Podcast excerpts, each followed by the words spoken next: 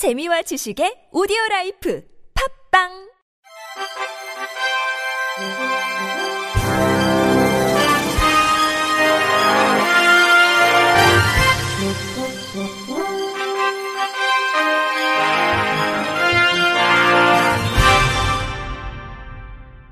청취자 여러분 안녕하십니까? 4월 7일 목요일 KBRC 뉴스입니다. 한국장애인 자립생활센터 총연합회가 어제 대통령직 인수위원회 인근 도로에서 기자회견을 열고 윤석열 대통령 당선인을 향해 중증장애인과의 동행을 위한 자립생활 지원 정책을 확대하라고 외쳤습니다. 이날 한자연이 요구한 자립생활 지원 정책은 사람 중심 계획에 근거한 개인 예산제의 도입, 탈시설 지원, 고용과 일자리 창출, 이용자 중심 활동 지원 제도 전면 개편, 지역사회 자립생활 지원 확대 등 다섯 개입니다. 개인 예산제는 개인에게 현금을 지급해 예산 사용 권한을 이용자에게 부여하는 제도지만 예산 확대가 동반되지 않으면 기존 제도에서 이름만 바뀐 제도라는 우려가 나오는 상황입니다. 한국장애인 자립생활센터 총연합회 황백남 상임대표는 최근 개인 예산제 도입 논의가 시작됐는데 예산 추가 없이 도입돼선 안 된다. 예산 추가 반영이 없다면 활동지원 제도의 예산을 갖고 소위 말하는 아랫돌 빼서 윗돌 괴기라고 생각한다. 생존권 측면에서 예산이 추가돼야 한다면서 그동안 활동 지원 시간이 부족해서 사망한 사건들이 많았다. 장애인 복지는 사람 중심 정책을 시행해야 한다고 피력했습니다. 마포 장애인 자립생활센터 김동희 소장 또한 개인 예산제는 예산 확대가 바탕이 돼야 한다. 그렇지 않으면 말만 바꾸는 개인 예산제다. 우리는 그런 예산제를 원치 않는다면서 윤석열 정부에서 자유롭게 자립생활을 할 수 있도록 정책을 보장해달라고 요구했습니다. 한국장애인 자립생활센터 총연합회 난민 자립생활보장위원회 조직국장은 장애는 개인의 문제가 아니라 환경의 문제로 중증장애인을 지원해야 할 의무가 있다면서 탁상 행정이 아닌 특정 장애인 단체를 밀어주는 것이 아닌 당사자 한 사람 한 사람 권리를 실질적으로 보장해야 한다고 말했습니다. 국가인권위원회가 장애인 차별 금지 및 권리구제 등에 관한 법률 시행 14주년을 맞아 내일 오후 1시 이룸센터 이룸홀에서 법무부, 보건복지부, 장애인 차별 금지 추진연대와 공동으로 장애인 차별 금지법 시행 14주년 기념 토론회를 개최합니다. 이번 토론회에서는 장애인 차별 금지법 시행 현황을 돌아보고 인권위, 법무부, 보건복지부 및 장애인 단체와 학계 등 관련 기관의 다양한 의견을 수렴해 향후 실효성 있는 법 개정 방안을 모색합니다. 토론회 일부에서는 장애인 차별 금지 추진연대 김성현 사무국장이 발제를 맡아 장애인 차별 금지법 개정 필요성 및 방안을 주제로 장애 개념 및 장애 차별 행위의 내용 확대, 벌칙 조항 강화 방안 등에 대해 논의합니다. 이어 2부에서는 임성택 전 국가인권위원회 비상임 위원이 발제를 맡아 장애인 차별 시정기구 역할 강화 필요성 및 방안을 주제로 시정 권고와 시정 명령의 실효성 강화 방안 및 역할 등에 대해 논의를 이어갈 예정입니다. 토론회는 국가인권위원회 유튜브 채널을 통해 온라인으로 참석할 수 있으며 자세한 사항은 인권위 홈페이지에서 확인할 수 있습니다.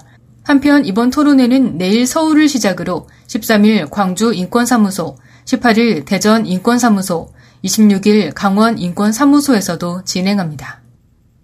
한국시각장애인연합회는 과학기술정보통신부, 한국과학창의재단과 함께 순수 과학도서 그림 해설 오디오북을 제작합니다.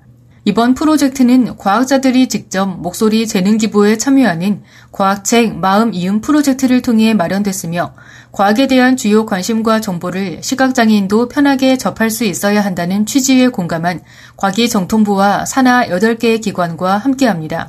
그림 해설 오디오북 제작을 위한 목소리 재능 기부 신청은 이달 말까지 한국과학창의재단 사이언스홀 웹페이지에서 진행되며 임직원, 실제 도서를 집필한 저자들을 대상으로 모집합니다. 전문성으로 구성된 심사위원단의 심사를 거쳐 최종 35명을 선발하고 한 달 동안 올바른 낭독 요령과 발성 등의 교육을 받고 녹음을 시작합니다.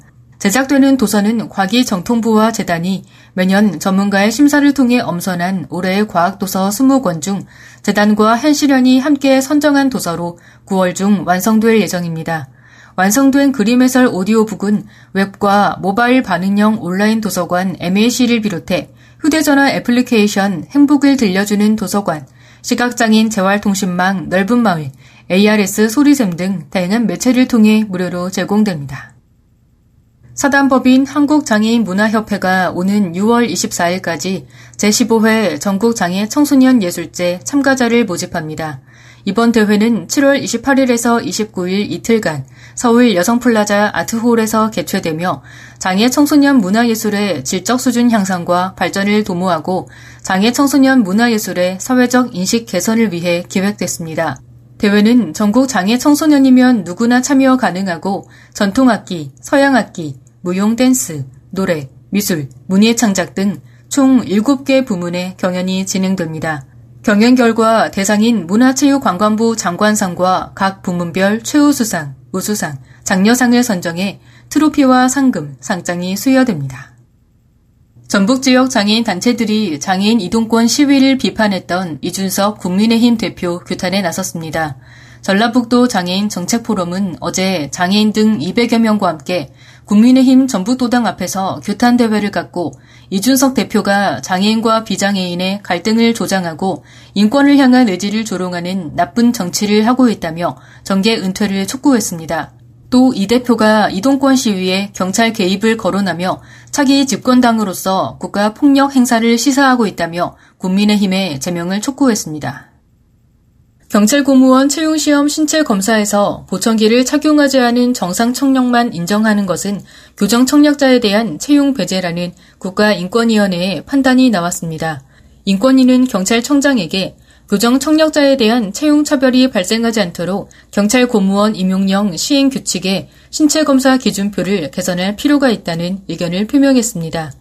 앞서 인권위는 현행 경찰 공무원 채용시험 신체검사 청력 기준에서 좌우 정상 청력 이외의 교정 청력을 인정하지 않아 교정 청력자의 지원 자체가 불가능하다는 진정을 접수했습니다. 경찰청은 경찰의 직무는 세밀하고 정확한 진술 청취와 신속한 판단을 요한다며 교정 청력은 일반 청력에 비해 소리 분별력이 떨어질 수 있으므로 기준인 40데시벨이 지나친 기준은 아니다고 항변했습니다. 또 경찰 업무 대부분이 소음에 노출된 현장에서 이루어지고 육성이나 무전기 등을 통해 상황을 청취하고 전파해야 하므로 소리의 분별력은 경찰 직무 수행에 매우 중요한 요소라고 주장했습니다. 인권위는 국내 경찰 공무원 채용 시험의 청력 기준이 다른 나라보다 높지 않고 경찰 업무 수행과 청력의 상관 관계에 대한 상세한 검토와 기준 마련이 필요하기에 현재로서는 차별로 보기 어렵다고 판단하고 진정을 기각했습니다.